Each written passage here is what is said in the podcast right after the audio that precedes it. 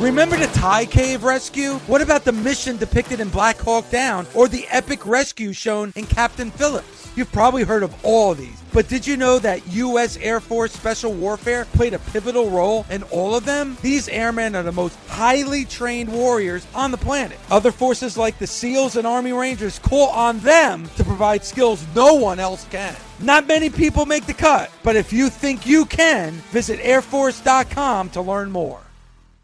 If you don't know SiriusXM, then listen up. Commercial free music plus sports, comedy, talk, and news. They have it all. A lot of people think you need a car to enjoy SiriusXM, but you don't. You can listen outside the car. Right now, you can get your first three months of SiriusXM outside the car for free. Just go to SiriusXM.com slash busted to see offer details and to subscribe. You can listen on your phone, at home, and online. That's SiriusXM.com slash busted. Offer available to new SiriusXM streaming subscribers. SiriusXM, no car required. This is the Busted Open Podcast. You can listen to the full show Monday through Saturday from 9 a.m. to noon Eastern on SiriusXM Fight Nation Channel 156. Welcome to the Busted Open Podcast. This is Dave LaGreca. On today's episode, WWE Hall of Famer, the greatest tag team wrestler of all time, Bully Ray and I talk all about Fighter Fest night number one and the Great American Bash night number one. That's right, AEW and NXT going head to head. We break it down like we always do on a Thursday morning, but here's the difference two huge shows. Again, the Great American Bash and Fighter Fest going head to head. We break it down match by match, what worked, what didn't. We do all of that right now on the Busted Open podcast. To quote Le Champion, Dave LaGreca, you're a dummy. Wow, that's not right. I know, right? Why'd they say that about you? Uh, you, got, yeah, you got buried hard last night on AEW. No, I think you're wrong. I think you saw who is a Hall of Fame commentator and who is not. Jim Ross, a Hall of Fame commentator, was praising Busted Open, praising me, praising our show, praising the interview we did with Private Party. Chris Jericho, you know, the ultimate heel, and Tony Schiavone, who is not quite Jim Ross, obviously went a different direction. But, you know, the, you know, cream rises to the top, as they say, Bully. You know what? I, I don't think I, I did that audio justice. All I did was quote Le Champion, Chris Jericho. I'd like to hear from Le Champion, Chris Jericho. Chris, are you out there? Because I'd love to hear from you. Being accompanied to the you need an invitation. and a combined weight of 24 ounces of vodka cranberry, Isiah Kassidy, Marq Quen, Private Party. These guys were talking up AEW today on uh, the outstanding Busted Open radio show. Did a great job. Dave LaGreca, what a dummy. Well, I can't argue with that, but I also want to tell you Matt Hardy's not onto this team. All right, I I was listening, you know, obviously because as I said, Bully on this show is going to watch AEW live and then watch NXT uh, right after AEW, and I heard that I was like, wait, what? I had to rewind that. I was like, I, that was that was crazy, but always good hearing from good old Jr. Jim Ross, Hall of Famer, the greatest voice in the history of pro wrestling. And you know what, Jr. Not only being a Hall of Famer, but man, having to carry that commentator booth each and every Wednesday, that poor guy's shoulders and back must be hurting after AEW Dynamite each and every Wednesday. Feel bad for JR. He deserves better. I can't believe you're coming on the air this morning and you're burying Jericho and Schiavone like this. Did you not listen to what they just said about me, Bully? Yeah. Yeah. Don't you get it? They put you over on national television. Yeah. They're talking about Dave LaGreca. And if I know you, Dave, okay, because I know how you- you're like a child at times. You're pro- you are like a complete little kid. Like when LaGreca heads pop up in arenas, I know it moves a little for you because Yes. it's everything starts to go to your head. You're like, oh my god, look, my LaGreca head's on NXT, my LaGreca head is on AEW, my LaGreca head's on Raw or SmackDown. Last night, I guarantee you, when you heard Jericho mention your name and then you heard Schiavone acknowledge your name, you probably popped up off of your couch or your Archie Bunker chair and looked at Violetta and you were like, they just said my name. They just said my name. Uh, not probably, that quite I don't bad." care. Sit back down. It doesn't matter. I mean, you're you are right. The blood rushed. You know, the blood uh, did rush to my head, but not the one on my shoulders. And yeah. you're also you're also right about the fact that it grabbed my attention, but I'm not all giddy like that. But uh, it's good to be acknowledged, and as I said, Jim Ross, the greatest voice in the history of pro wrestling. J- Jr. Uh, like last night, that that announced team extremely entertaining. Oh, my there's God, a reason. yes. There's a reason why they put Jericho there. You know, you you you you want to watch the action in the ring as much as you want to listen to the commentary. The stuff that I love about commentary on AEW is it's kind of like watching the movie Airplane. You got to pay attention to what's going on in the background those guys throw little digs Yeah. and lit- and they mention little off-color things so much that if you're not listening, you're going to miss it. And by the time you get it, they're on to the next thing. And that's what I enjoy that that quick quick wittedness. Well, yeah, but Jericho mentioned me. He mentioned uh, the group Anvil, and I popped when he talked about Morgan Freeman on Zoom, and I tweeted out that it was Electric Company, not Zoom, that Morgan Freeman was on. But like, he does that. Jericho does that in his books. If you ever have read any of his authored books, like he does those little things that if you're not paying attention, it goes right over your head.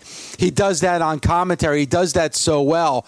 Um, yes the three of them together are magic. And I think we know the direction Chris Jericho is going to go in once his wrestling career is over because he is going to be a commentator whatever he decides to go, whether it's AEW or another company, when his wrestling career is over. And I hope he is because he is like Bobby the Brain Heenan level, Jesse Ventura level, you know, when it comes to commentary, I believe. Uh, he does a good job. I'm not going to blow as much smoke up his ass as uh, you have because it'll come back and bite me in the ass. Um, so enough with putting everybody over. Uh, what did you think of both shows? Like uh, both shows last night. Which one did you like better? I absolutely loved both shows. Uh, Bully, I made the mistake the last few weeks, and I mentioned this to you on the air, how I would jump back and forth from NXT and AEW. Not the way to watch these shows. I'm sorry. You have to watch, these shows are so good. You have to watch one show and then after watch the other show. You can't jump around because you do miss things. This isn't Monday Night Raw where there's a lot of dead periods. On these shows, they really have balls to the wall action. Um, I mentioned also that because of the, the name of the NXT show, that I was going to watch AEW live and then watch NXT, which I did. But to answer your question, I think overall, I preferred AEW over NXT by a smidge.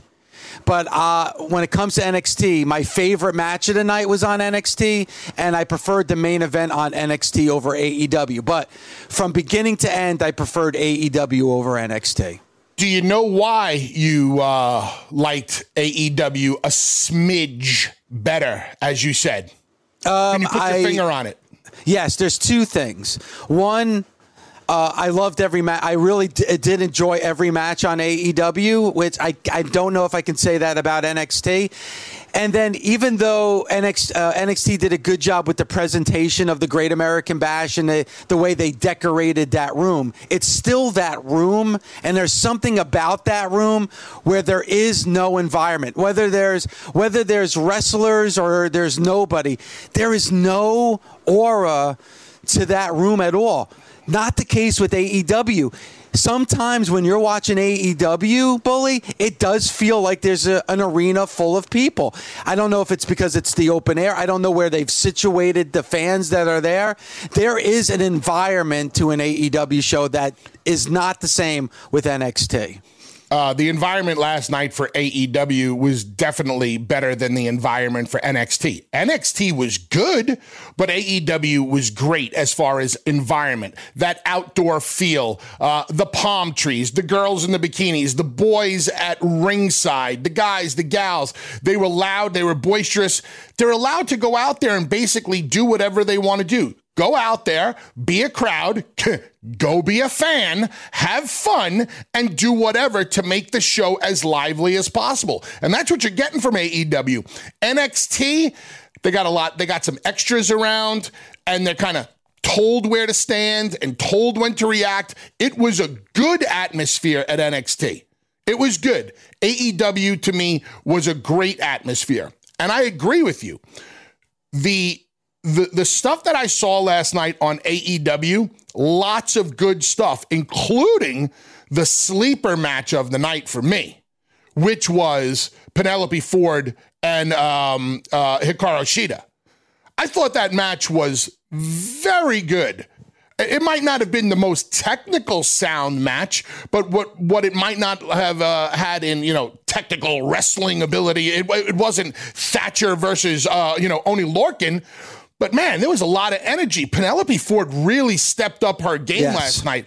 Penelope Ford to, to, me, Penelope Ford, she reminded me of Liv Morgan. Like I'm, I'm looking at those two in the same way. Obviously, they have kind of have the same look and the same stature. They got a great presentation uh, uh, of their characters.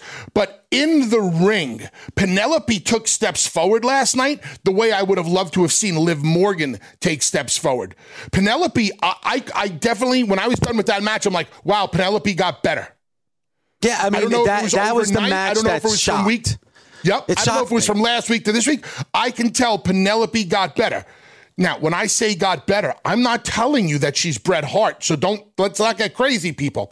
But I'm telling you she got better. She had a good match with Shida. Did they kick out of a little too many things? Yeah, but okay, whatever. So what? I'm not going to be as critical because it was entertaining. So that was the sleeper match for me. Um, but yeah, yeah, presentation wise, I thought both companies did a good job. I think both companies put on a good product last night. I do agree with you. My favorite match of the night was Sasha and Io. Actually, it's a tie because something happened last night that I never thought I was going to like as much as I liked it, and that was Thatcher and Lorcan.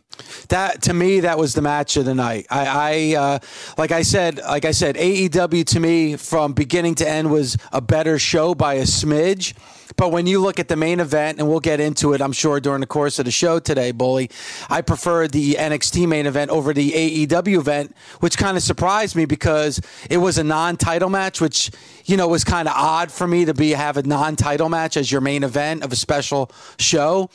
Uh, but the Oney Lorcan Timothy Thatcher match to me was the match of the night, and and on paper that wasn't a match that I was really looking at as something that we may even be, be talking about on today's show with every other match that was taking place. But the physicality of that match, just uh, and and you know you you always talk about when it comes to pro wrestling in 2020, like old school, like the, what you say for your school, o- old school rules, you know, new school tools. That really showed in that match last night. Like to me, that's I would love for the future of pro wrestling to be a lot of what we saw in that match last night on NXT a couple of weeks ago when we had that uh, what was it the pit cage or the cage of fire a cage of yeah. doom whatever with with with riddle and uh, and thatcher i really enjoyed that I did, and when it comes to that MMA wrestling work shoot kind of style, I'm not really into it too much because to me, there's not enough entertainment involved. There's not there's not enough pomp and circumstance.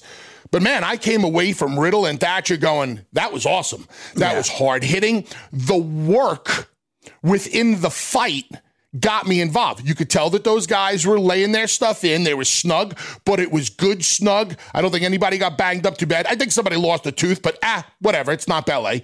So, but I came away saying, wow, I want more of Riddle and Thatcher. I'd watch that again. Hell, I'd pay for it.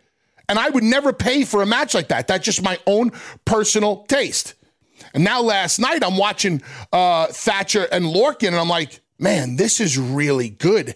This is what it was meant to be back in the day a spirited contest, a fight, aggression. Everything looks tight and snug, everything means something. Dave, they blew me away with something that they did last night that nobody else does. They made something so small and normally thrown away in wrestling matches and they made it mean something. Did you pick up on it by any chance? What was that? Was it the final submission in the match with the Nope. arm? What was it? Nope, it wasn't like a it wasn't a move. It was something so small that normally we take for granted in wrestling matches and we don't even care about anymore because they really don't mean anything. The chops. When they were chopping each other, they weren't chopping each other just to make a sound or to go woo or for one guy to chop somebody and then just wait 5 minutes to chop them again. It was like they would chop each other to open each other up to go for a move. They would chop each other and then try to grab a hold. They would try, chop each other and then try to get into something. The chop was meant to beat the other guy down so they could actually get a submission or a hold on somebody. You're not going to win a match with a chop, right? No. But if I chop you good enough and it stings you while you're selling it and you lift your arms up, I might be able to leg dive you, or I might be able to cravat you, or I might be able to get you in a hammerlock. They used something so basic as a chop to make psychological sense of their offense. I loved that. Formula One Racing on Sirius XM. Precision, performance, and speed. The F1 Series opens Sunday. It's the Austrian Grand Prix. Pre race coverage starts at 8 a.m. Eastern. Then go live to the track at 9 Eastern for turn by turn racing action, followed by a complete post race recap. Hear it on Dan Patrick Radio, Channel 211, or at home with Amazon Alexa, Google Assistant, or however you stream in the house. Let's get into Cody and Jake Hager. Um, I thought that that was going to be the main event. I actually mentioned it to Cody when we had him on. If you missed it, go to SiriusXM app and listen to it on demand. Also, watch our videos as well of me banning Cody Rhodes after he spoiled my birthday party that I was going to have for him. But were you a surprised, bully, that it wasn't the main event on Fighter Fest last night? Uh, it probably would have been the obvious main event. And I think keeping it away from the end of the show does it good because you know that it's going to go to a 20 minute time limit at the very least. Because you don't know how much TV time is going to be remaining. So I like it better in the middle of the show. Because when you put the TV championship up at the end of the show, you're kind of looking at the clock. Well, how much TV time do they have remaining? In the middle of the show, at the very least, you know you're getting a 20 minute match, right? Yeah.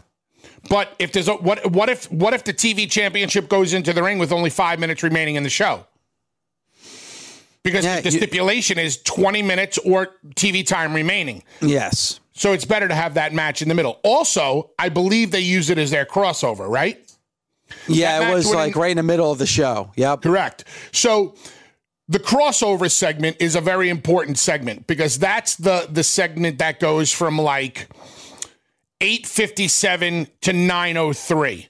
Normally, shows are going off the air at a certain time and coming on the air at a certain time.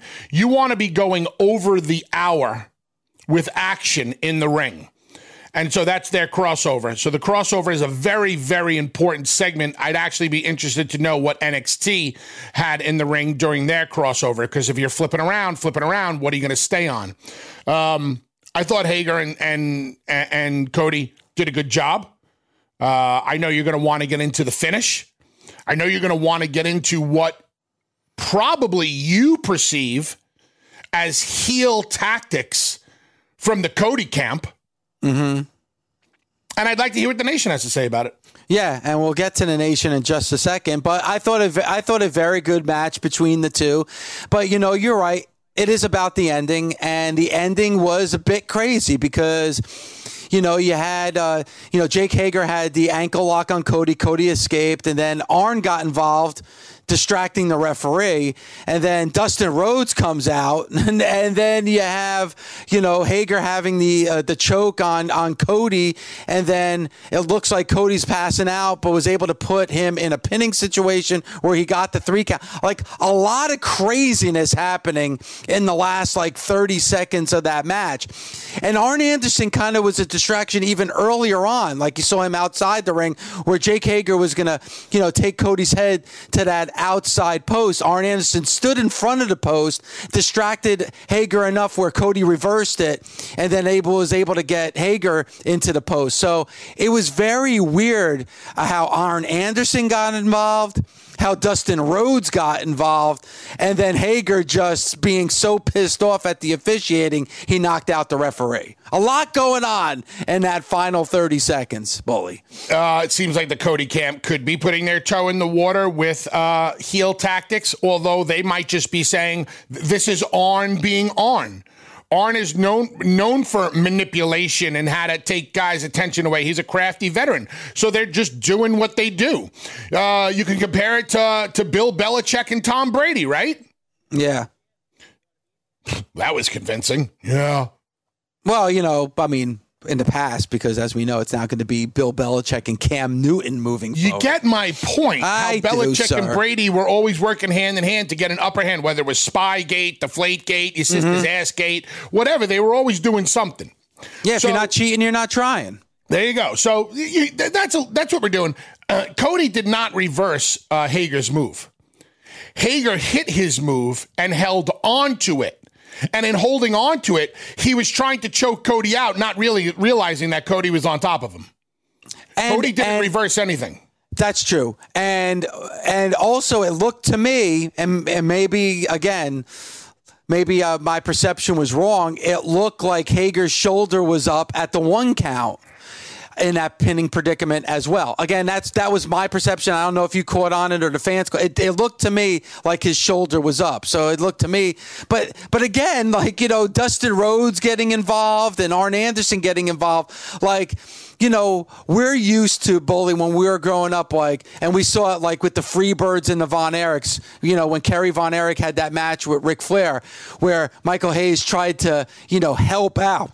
Kerry Von Erich to win that NWA title. What happened? Hey, Ke- hey, man, I'm I, I'm I, I can't win that way. This is this you know you, I don't need your help to win the title. This is I don't need your help. I can do this on my own. Cody has no problem taking advantage of those situations that are thrown his way. Did it make it entertaining for you? Yes, it did. Well, um, that r- right now, that's really all that matters. Now, Hager put his hands on a referee. Are we going to see Hager fined, suspended, fired? Yeah, yeah, yeah. Are we going to see them? You, if the shoulder was up, listen. When people's shoulders are up in a, during a finish, a la Hager last night, if it did happen, a la Ronda Rousey's at WrestleMania. These are mistakes. Obviously, Ronda's shoulder being up at WrestleMania was a mistake because if that was planned, they would have already taken advantage of it and not waited for Becky Becky to get pregnant, have a child, and then go back to that story.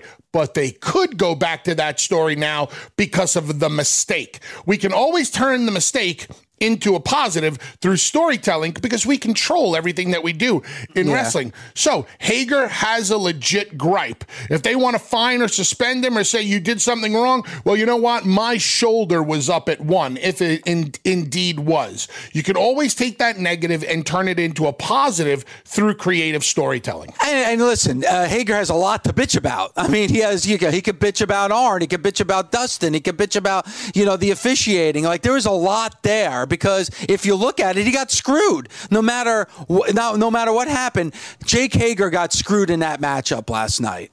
Let's compare apples to apples. Why did Oscar come out last night um, to help Io? Because of the constant uh, interference by Bayley. So Oscar was righting the wrong, correct? Yes. What righting of the wrong were Arn and Dustin doing?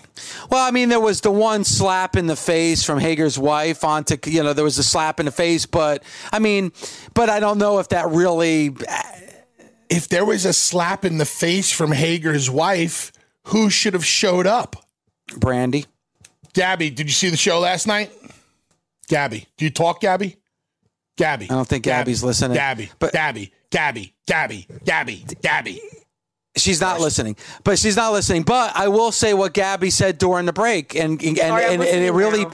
It really piqued it really piqued our interest is that Gabby said, "Hey, you know what? The one thing that was like where was Brandi? Like if the, if if if if a woman just slapped my husband in the face, like Gabby said last week with the glass of water during the press conference, where was the retaliation from Brandi? And I didn't think about it at, at the time, bully, until Gabby mentioned it before the show. Like if if there was a slap in the face, where was Brandi? Because then that makes sense. If Brandi came out and then slapped Jake Hager in the face, all right, that's a tit for tat. All right, now I get it. But a slap in the face from Jake Hager's wife onto Cody Rhodes does not mean now that Arn Anderson and Dustin Rhodes now have the right to interfere in a title match.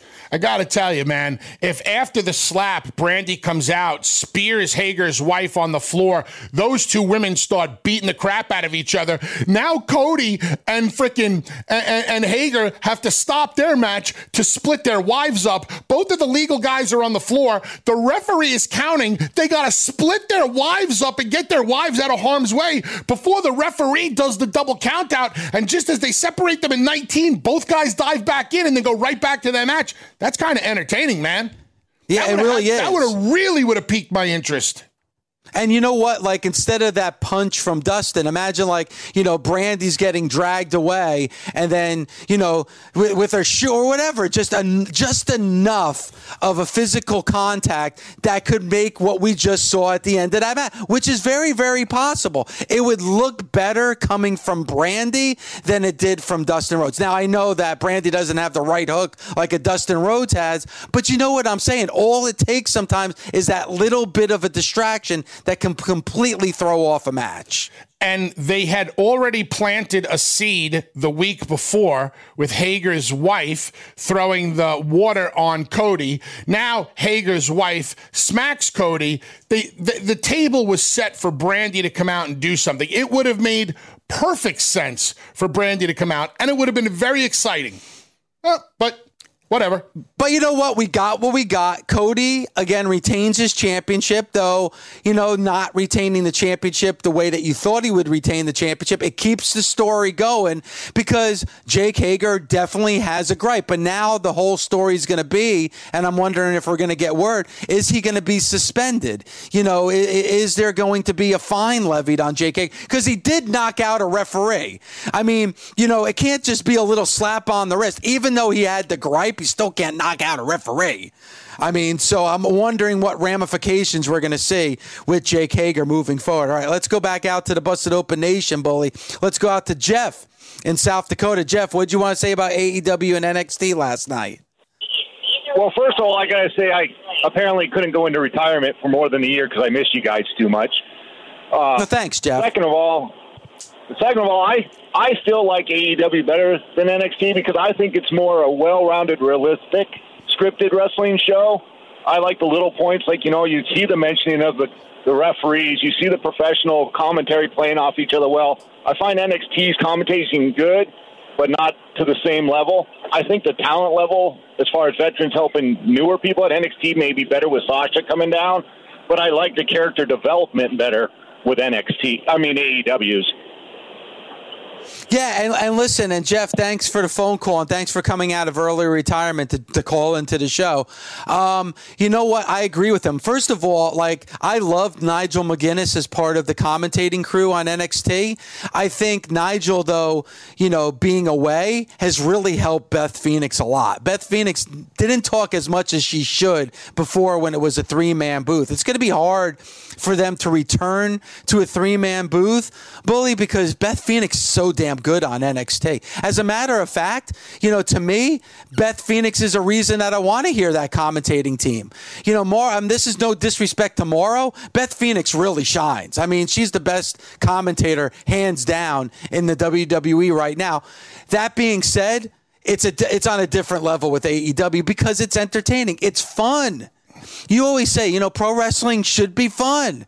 And you know, NXT is giving us a better in ring performance, in ring wrestling, but I think that AEW is just more fun. It was more fun when there was 10,000 people, and even during this pandemic when there was no paid fans in attendance, AEW found a way to still be more fun. Bully.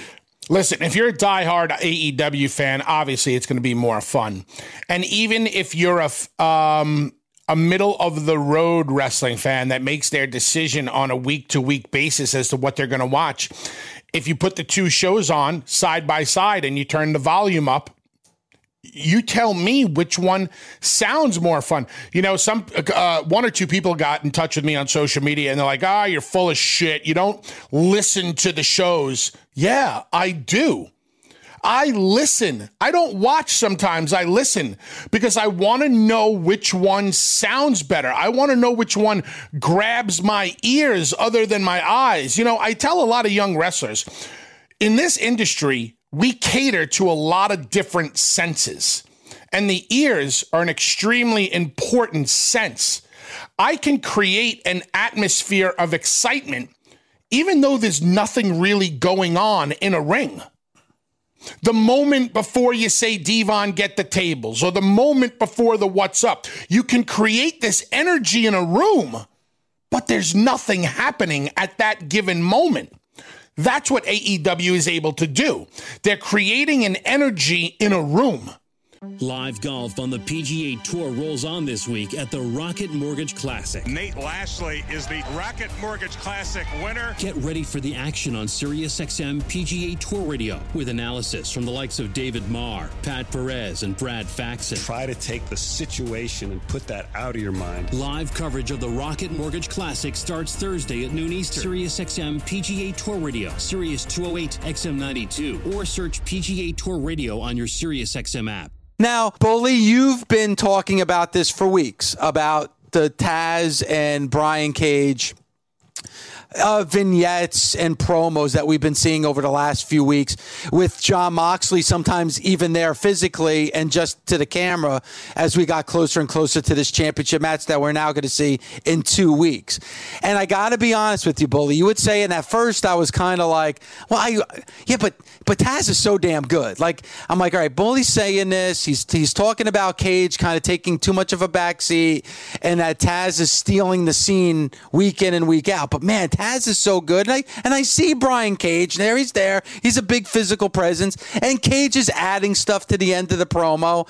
So I was like, you know what? I, I, I don't know if I totally agree with Bully. And I kind of felt that way all the way up bully until last night and i texted you because to me it was like it was like you put me through a table it was like a punch to the face like i woke up and here's why because all the things that you've been preaching I saw the light when I was watching them last night in that promo. Why is that? Well, because Taz is amazing on the microphone. Nobody's taking away a skill that Taz has. Man, he is phenomenal. I thought he was phenomenal with his podcast. I thought he was phenomenal on commentary. He does a great job on AEW Dark. And man, if you give him a promo and ask him to cut one, he can do it like nobody else.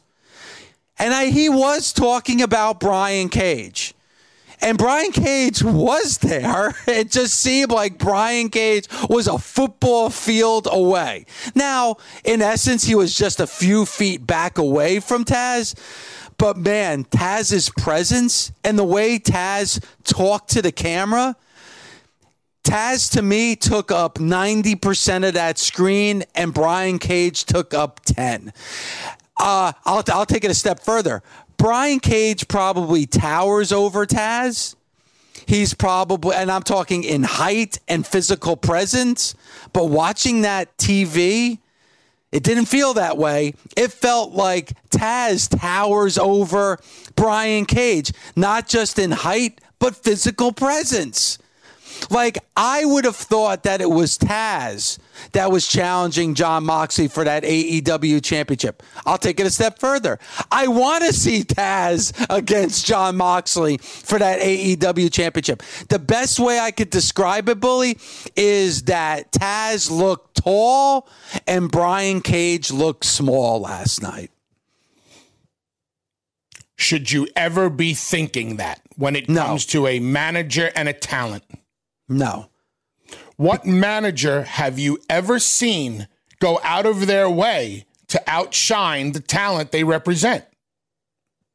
Never. And there have been plenty of managers that did all the talking for their wrestler. Like we've seen it many, many times, right?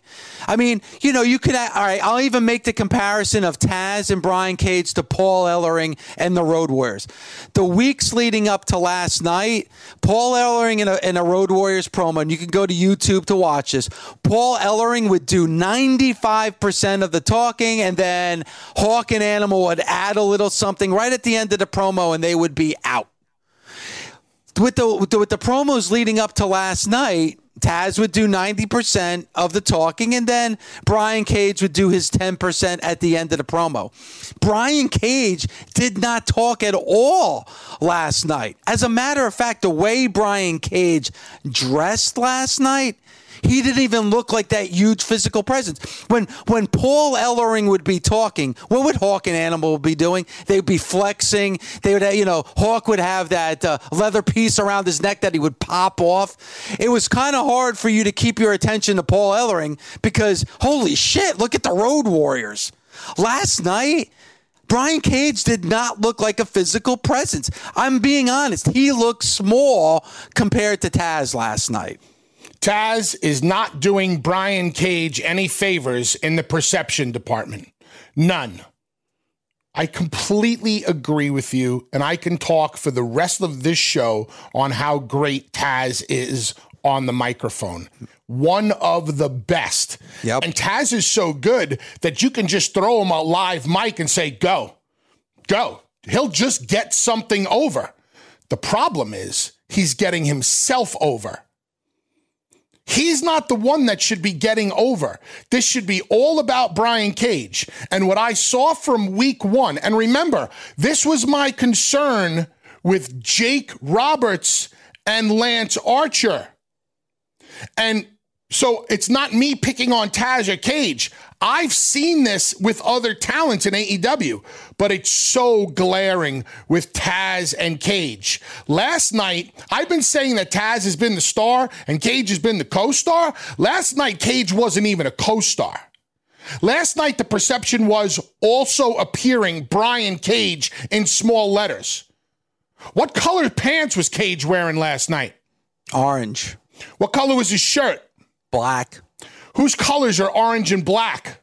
Taz. When Cage comes to the ring, what's the big uh, logo that you see on the screen? What's his new logo say? I don't even remember. I don't even Path, remember. Path of Cage. What was Taz's slogan? Yeah, no, you're right. I mean, everything is on slogan? Path of Taz. It's er, Path everything of is Rage. Yeah, Path of Rage. Everything is on Taz, Bully. Everything points to Taz. What does Taz say about Brian Cage? Beat him if you can, survive if he lets you. Whose Yes. tagline was that? Taz. When Brian Cage hits a suplex, who do they immediately refer to? Taz.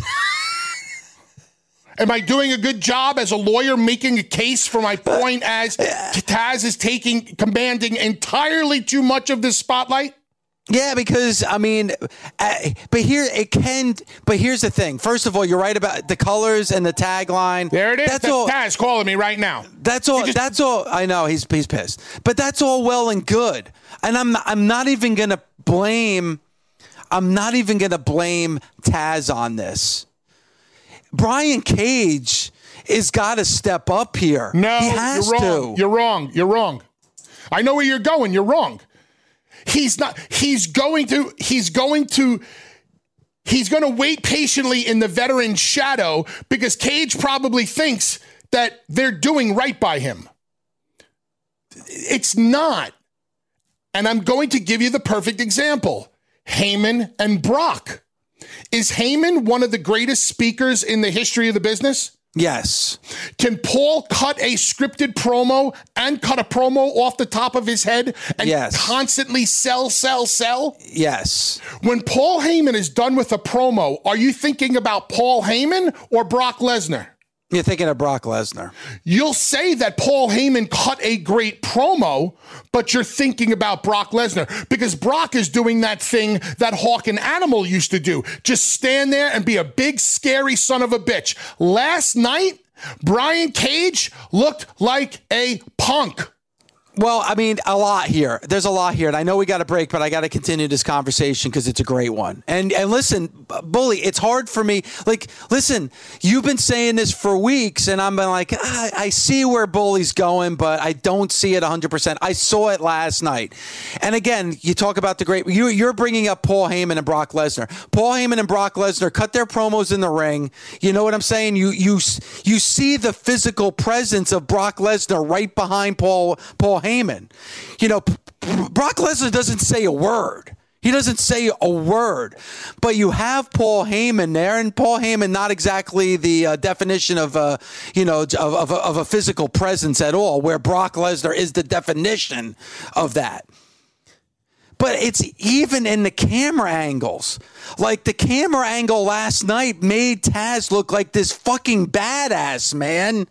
The way, the way that that camera showed Taz, the way that Taz was talking into the mic, it was like Taz was in my face.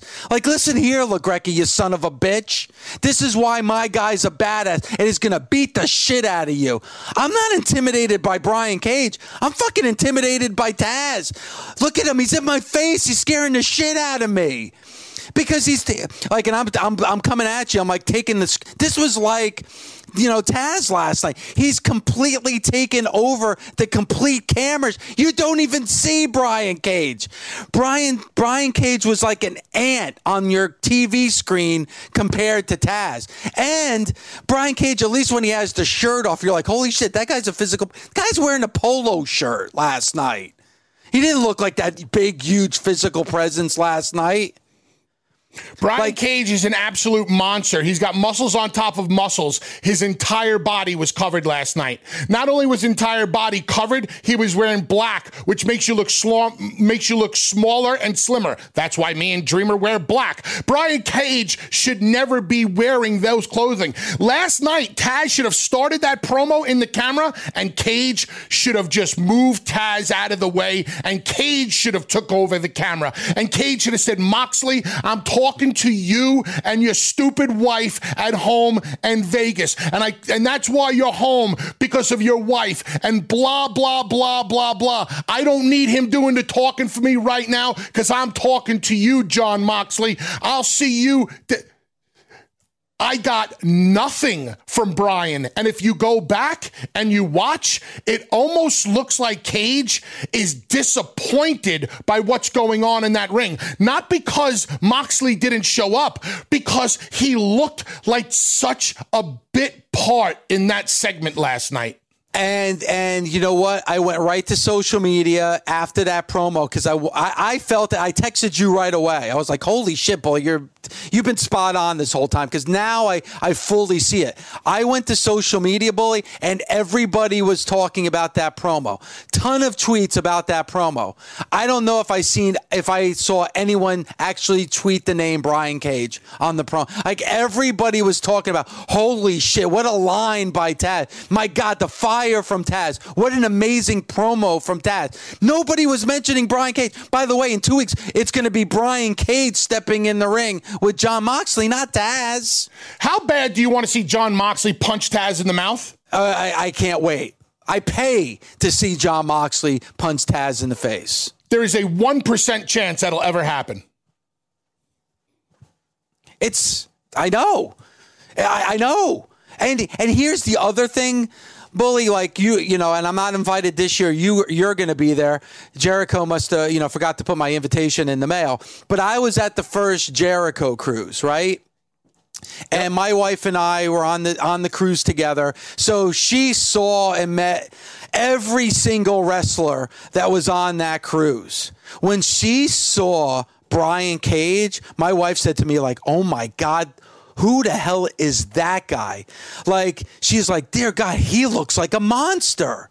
Like I, I, I don't. She was like, I don't think I've ever seen somebody that big. I've, I don't think I've ever seen that many muscles on one man.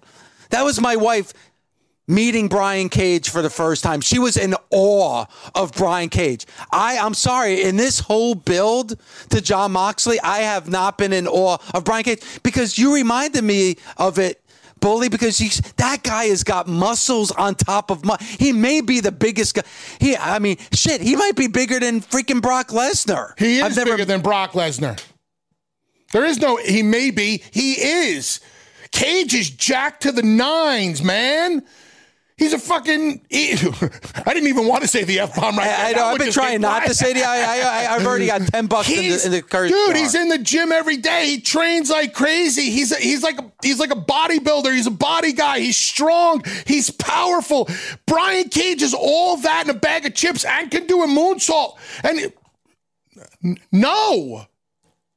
Command the spotlight, demand the spotlight. And any veteran who's worth his weight in his paycheck knows that if too much of the spotlight is on him, it is his job to get the spotlight off of him and onto the guy that we're featuring, onto the guy that's challenging for the championship against Moxley. I have I've gotten bits and pieces of that.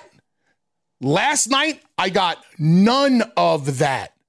As, as, as of right now, to me, the match is Taz versus Moxley. and that's the match that people want to see. Like I want to see Brian Cage and Jon Moxley. Man, on paper, Brian Cage and Jon Moxley should be a great match. They haven't done anything because at the end of the day, Taz is not going to be in the ring with Brian Cage. It's going to be Brian Cage, and it will be a good match. I don't think that the build has got me excited for the match that I'm going to see in two weeks. Taz is just as good, if not better, than Heyman is on the microphone. Because Taz has genuine anger and Taz is genuinely hostile on that microphone. We're seeing the old ECW version of Taz on the microphone right now, which is great because Taz, when Taz is mad and angry and pissed off is when he's at his best. So he can be better than Paul is because Paul right now is more about hitting every line and selling, selling, selling. Taz has the freedom to say whatever he wants. Say whatever you want standing next to Brian Cage. Say whatever you want standing behind Brian Cage. Feature Brian Cage. If Brian Cage doesn't step towards the camera, push him towards the camera. Make sure that Brian Cage is story A and your story B. That's not what's happening right now. Despite the fact, yada, yada, yada, that Taz is so great on the microphone, which he is, they're featuring the wrong person. And look at what you said. When you when you first started describing Brian Cage, you said, "Yeah, I see Cage. He's there. He's there." Six foot three, 295 pounds of muscle on top of muscle on top of muscle, and he's just there? The guy that's cha- challenging for the World Heavyweight Championship is just there? He's like freaking garnish. He's like the kale and the radish on the steak and baked potato. And pe- he's not even a side dish. No, as of he's last not. night. He's And- a freaking radish. This is Aussie Football Rules America with Eddie McGuire. Pat McAfee. I think the AFL is going to take over America, and I think it's been a perfect time for me to discover it. I feel like a child. The dudes out there are just incredible athletes. The sport is so electric, it's so explosive, and I think it was the sport I was supposed to play. Catch new episodes Thursdays at 6 p.m. Eastern on Dan Patrick Radio Channel 211 and listen at home with Amazon Alexa, Google Assistant, or however you stream in the house.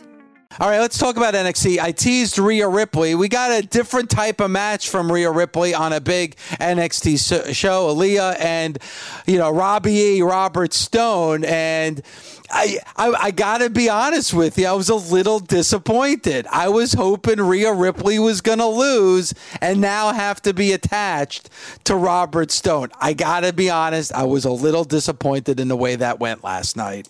it would have made for some really entertaining weeks to come to see uh, Rhea have to work with Stone.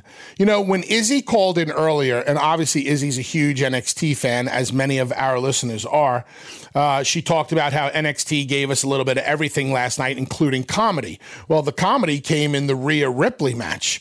Rhea Ripley just worked with Charlotte at WrestleMania, and now Rhea Ripley is in a comedy match against Aliyah and Stone. Should Rhea Ripley be in a position right now to be doing comedy matches? Despite the fact that last night was entertaining, should Rhea Ripley be in this position right now? No. She should be in a main event and she should be challenging uh, a, a worthy contender because Rhea Ripley should be named as one of the top women in the women's division in the. WWE. I wouldn't have mind seeing Rhea Ripley versus Bayley last night. For no good reason, just to have Rhea in a credible match. Don't get me wrong. First of all, Robbie E has is, has and always will be entertaining. Yes. He plays his part to a T. He's really good at it. So he made it. He made it really entertaining last night. Rhea did a good job. I like the double tap out finish on the uh, on the um, on the double submission gimmick. I like the fact that Aliyah was tapping Robbie E on the ass and then realized she was smacking Robbie E's ass, then tried to smack his back. I thought that I thought that was funny. Um, but I'm just not quite sure a talent like Rhea Ripley belongs in this situation. Now, sometimes Dave, things just happen and we don't have something. We don't have a natural angle. We haven't been able to come up with something that that fits the right way. So we come up with something that will get a talent buy. And I think maybe that's what they did with Rhea and in this match last night. But I do agree with you. If they would have found a creative way for Rhea to lose, and now all of a sudden she is managed by Robbie E, Robert Stone. Oof. It would have been great TV. And here's the thing I'm thinking of because Bully, you you always, and I think you do this for me and the nation. You get us thinking about things in different ways. Obviously, my first thought is, hey, Rhea Ripley, what is she doing in this match? Like you said, she just challenged Charlotte, you know, at WrestleMania 36, and, and may outside the Boneyard match had the best match uh, both nights at WrestleMania. And now here she is in a comedy match. But we know in the world of the WWE that Vince McMahon looks at certain wrestlers not about what you can just do in the ring, but can you be a character? Can you be a personality? Can you entertain me? It almost felt like this is like a tryout for the main roster. Hey, let's see what Rhea Ripley can do in this situation. Can she show some personality? Can she show some character? Can she show a sense of humor? Because, hey, we're thinking about putting her on Raw or SmackDown. Am I thinking too much, or could that be a possibility? I think that's a great thought.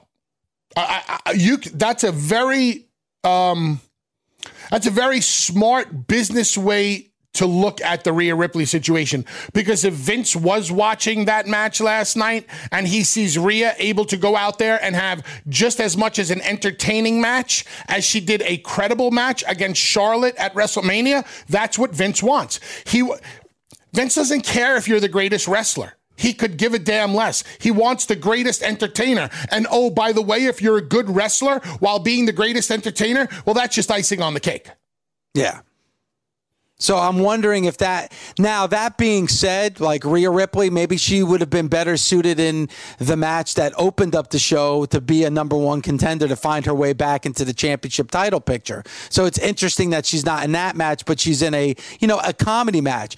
But to me, like the last couple weeks with Rhea Ripley have been fun and entertaining. Like again, why do if she's not going to be in a championship title?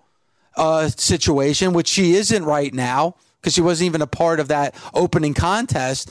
Like, why not have her lose? It could have been a, a, a million different ways she could have lose because that would have been some entertaining TV moving forward with Robert Stone in her corner. Now, like, what do you do with Robert Stone and what do you do with Rhea Ripley? I I was disappointed. I thought they should have went the route of having Rhea Ripley lose last night.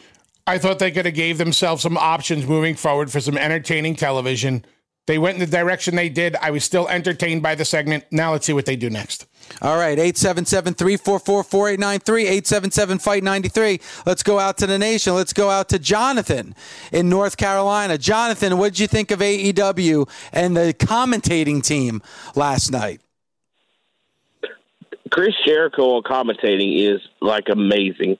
Um, I thoroughly enjoy having him with Tony Schiavone and uh, JR. But my favorite part of uh, Fyter Fest last night was whenever Trent, our best friends, actually got out of the car with Trent's mom driving.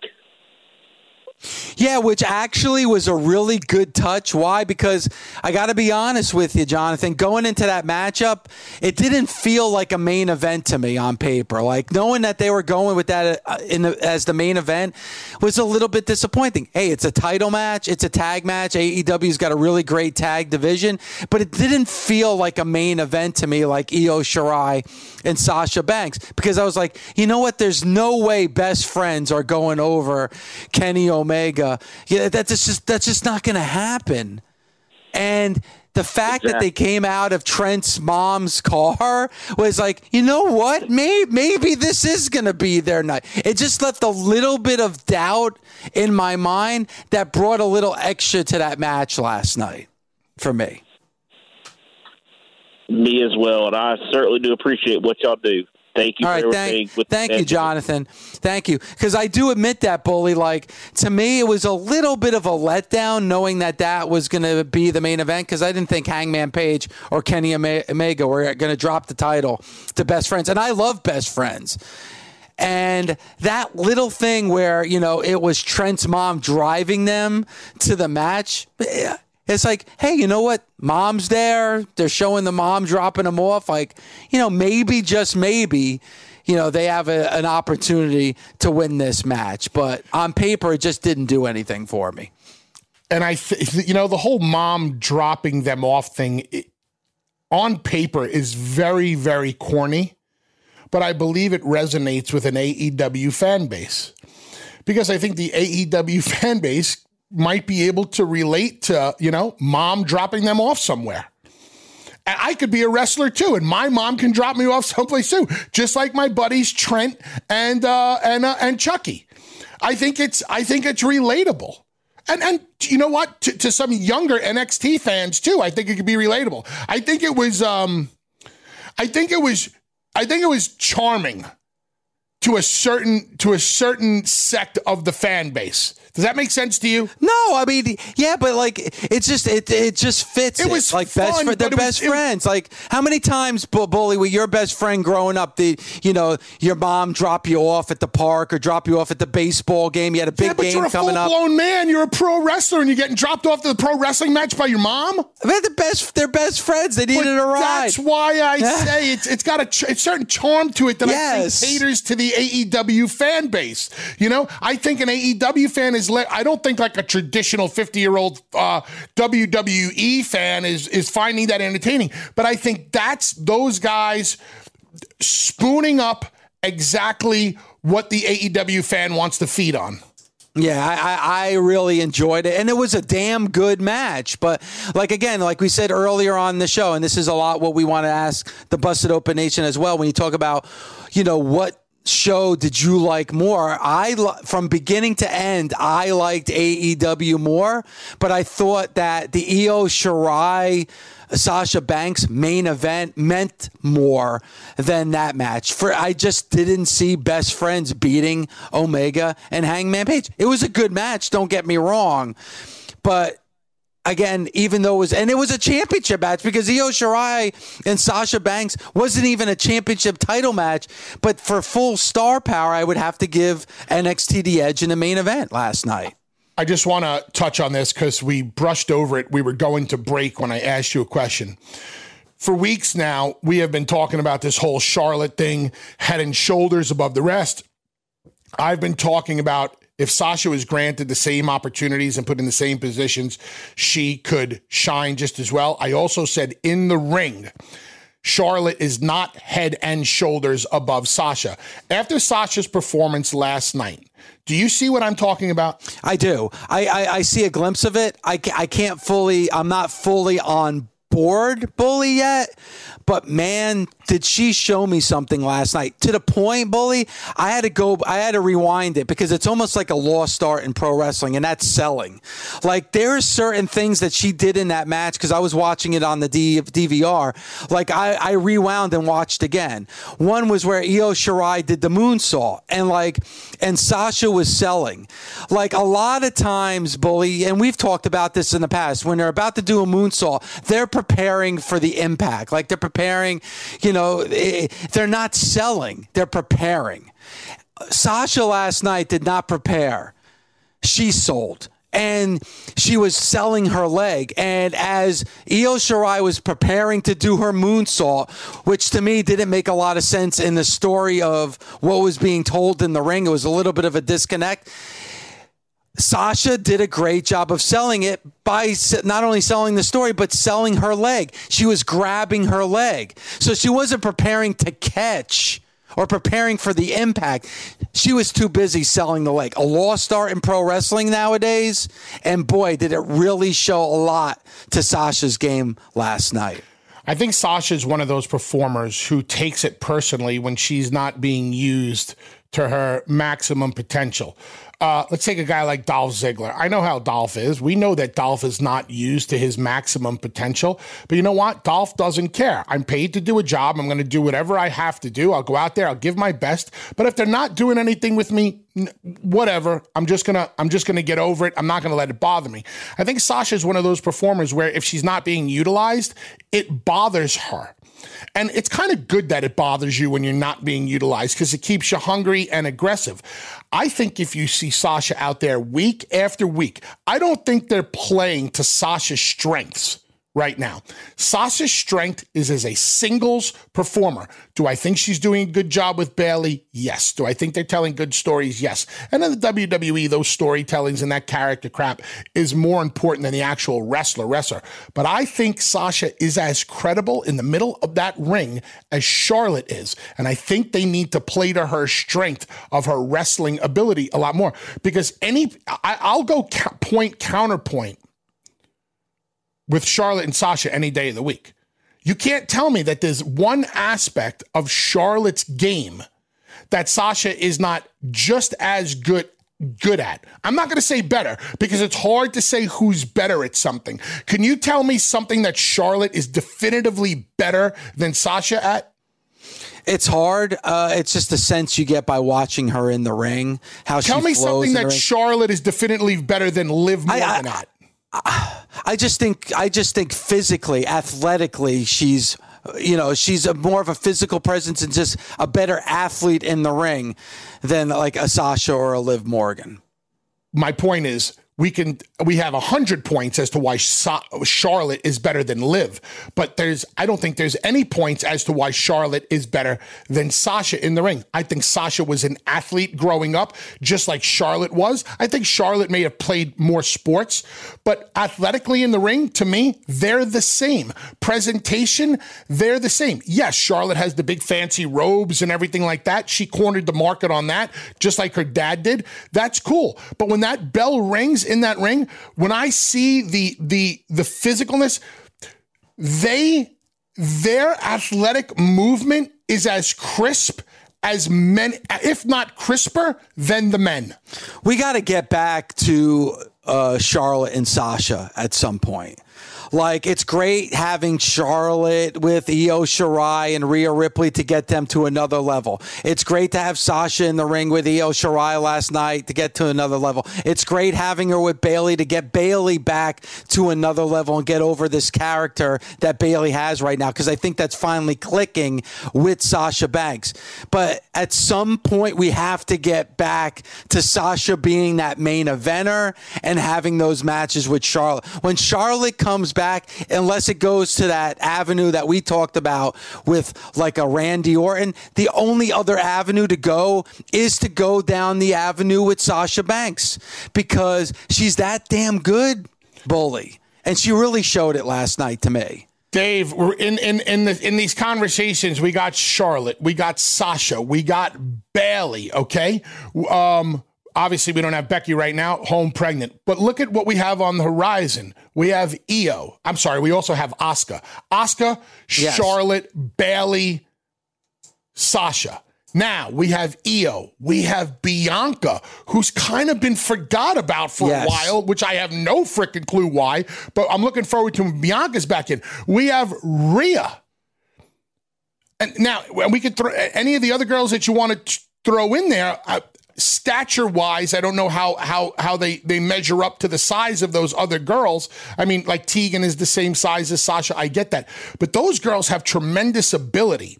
I want to see these girls really going out there and showing off their wrestling skills. If I have women who can have credible wrestling matches like men are, the spirit of competition, good wrestling, let it shine. And if it can't shine on the main roster, let it shine in NXT. That's why I said I would have loved to have seen Rhea versus Bayley last night.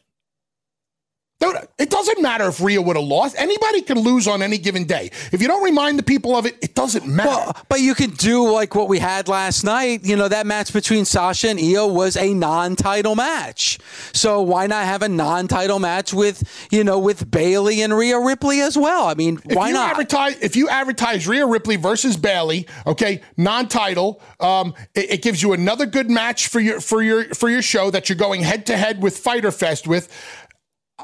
Personally, I think it's a win-win. I'm sure there's a ton of extenuating circumstances as to why it didn't happen, or maybe there's not. Maybe it's just not in their cards. I'm just saying, if I have a talent like Rhea Ripley in the same building as a talent as Bayley, I'm throwing them in the ring first. The entertaining match of Rhea versus Stone and Aliyah, it's good. Bayley versus Rhea would have been great. Thanks for listening. Catch us Monday through Saturday on Busted Open from 9 a.m. to noon Eastern on SiriusXM, Fight Nation Channel 156.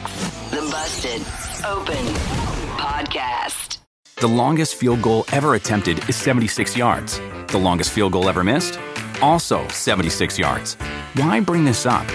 Because knowing your limits matters, both when you're kicking a field goal and when you gamble. Betting more than you're comfortable with is like trying a 70 yard field goal. It probably won't go well. So set a limit when you gamble and stick to it. Want more helpful tips like this? Go to keepitfunohio.com for games, quizzes, and lots of ways to keep your gambling from getting out of hand.